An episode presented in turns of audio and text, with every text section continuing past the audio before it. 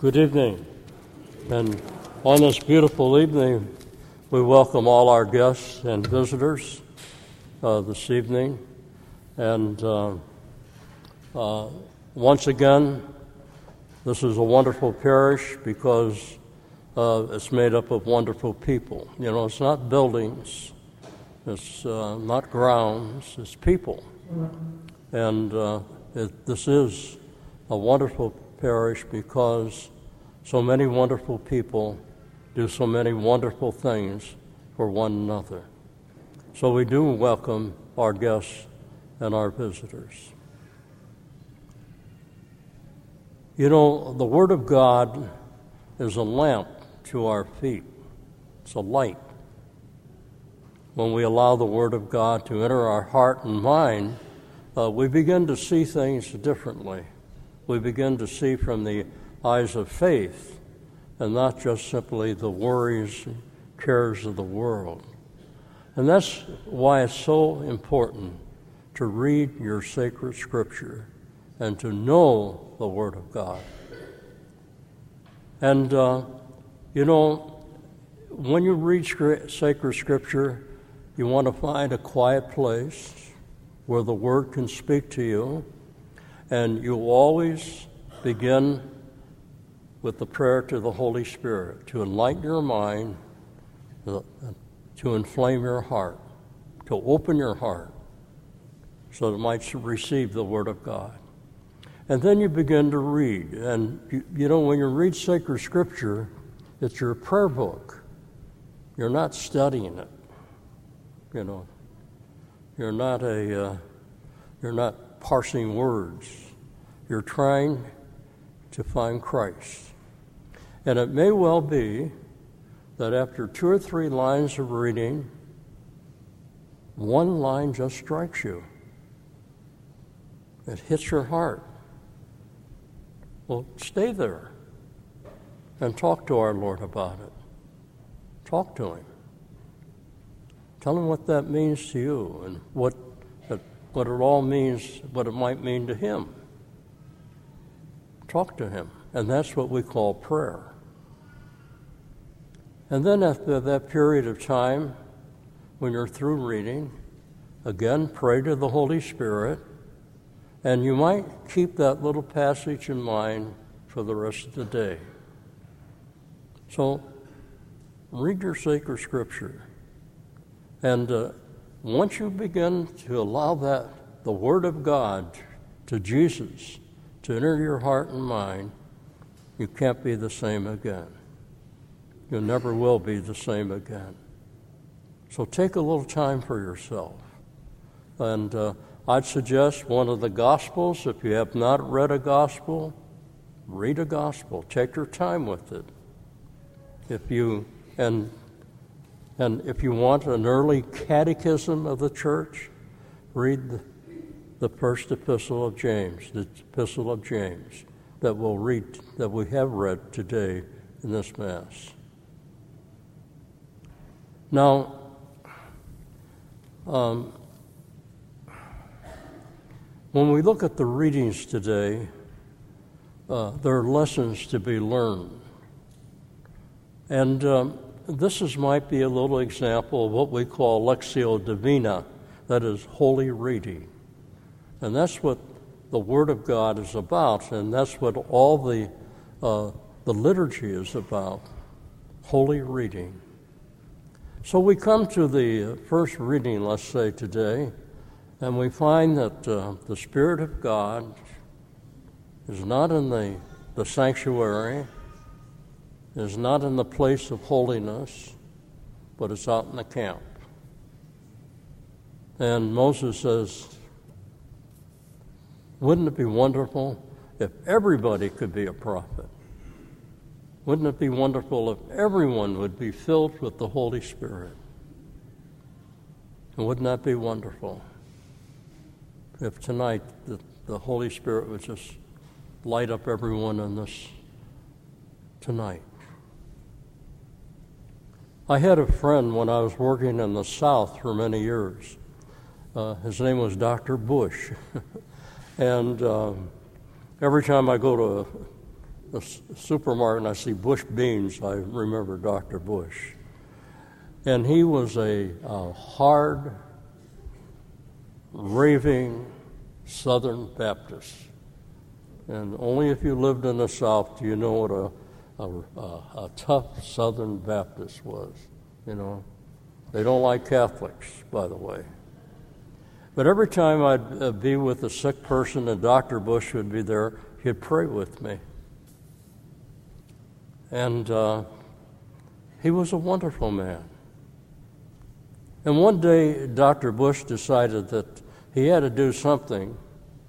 And so he gathered some nurses around him, some doctors, Catholics and Baptists, and they went off to somewhere in Central America to care for the sick. That's the Spirit of God. A great example to all of us. I'll never forget him. He didn't like Catholics, but, uh, you know, but he loved God. He loved Jesus. Now, if we take the second reading, uh, we find something in James that's very tough. If you listen to that, it's not a nice reading. It has to do with riches, it has to do with wealth. And, you know, when we talk about riches and wealth, we mean our talents too. It's not only about millionaires and rich people, it's, it's about what we do with our life. And uh, I'd like to read you something that St. Basil wrote when he read this. Okay? St. Basil was a great saint of the church and, and especially of the Eastern Rite. If everyone kept only what is necessary for ordinary needs and left the surplus to the poor, wealth and poverty would be abolished. The bread you store belongs to the hungry. The cloak kept in your closet belongs to those who lack clothing. The money you keep hidden away belongs to the needy. Thus, you oppress as many people as you are in the position to help. That the message of James is that our gifts, our talents, our wealth is not ours, it belongs to God. We're custodians, and we are to take care of those who have less. It's a beautiful message. And by the way, I did look in my closet, and there's a few things I should give away. Now, when we come to the gospel, we come to something a little different. Uh, the, the, uh, the scholars tell us that this particular passage uh, are a group of sayings of Jesus that may have been written down or in oral tradition, probably written down. You know, someone writing something remembered something of Jesus that he said. And we have to remember now that Mark is the earliest gospel. So uh, perhaps it's around year 70. So somewhere be, before that, Mark took this oral tradition or these written words, and then as an author of a gospel, he used it for a purpose to teach. Now, what was he speaking about when he said, pluck out your eye, cut off your hand? He was speaking of the human heart. Because it's only in the human heart that malice and lusts and avarice, hatred, jealousy, and envy is born.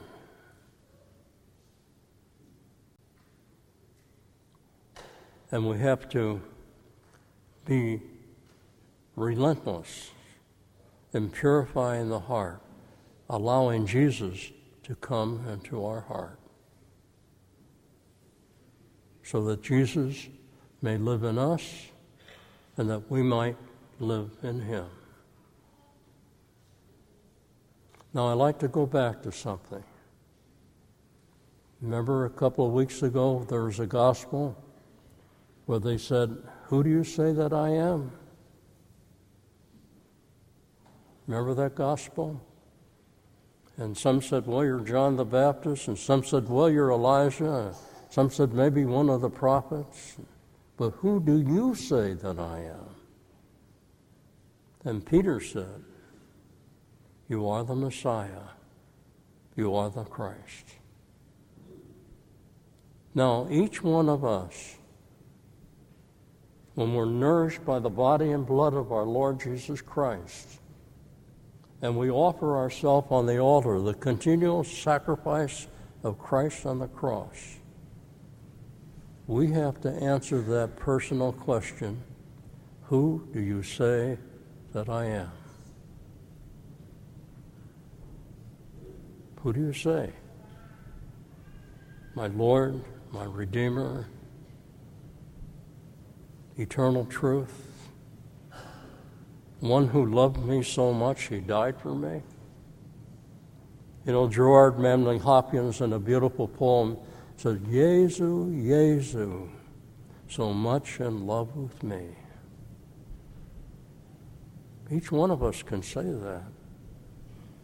Jesu, Jesu, so much in love with me. So we have to give a personal answer. And not only by our words, but the way we live. By the way we live. By our way of life. We are called to follow Him. We are called to walk with Him. We are called to carry the cross with Him. We are called to open our hearts, the possibility of losing our life in order to gain it. We are called to nothing else but a perfect response to the love of God. That's who we are. And we're being called each day of our life in what we do, what we say, how we treat other people, how we use our talents and gifts. Do we bring kindness to the world? Do we bring reconciliation? Do we bring a spirit of love, gentleness? What words pass our lips? Do we hoard, keep, and live in ourselves, selfish, self centered people? Or do we live Christ that gives us freedom, that gives us happiness, that gives us peace the world can never, never give us? We have to think about that tonight. He's so good to us, and He loves us so much. How can I respond? What can I give? What can I give? God bless you.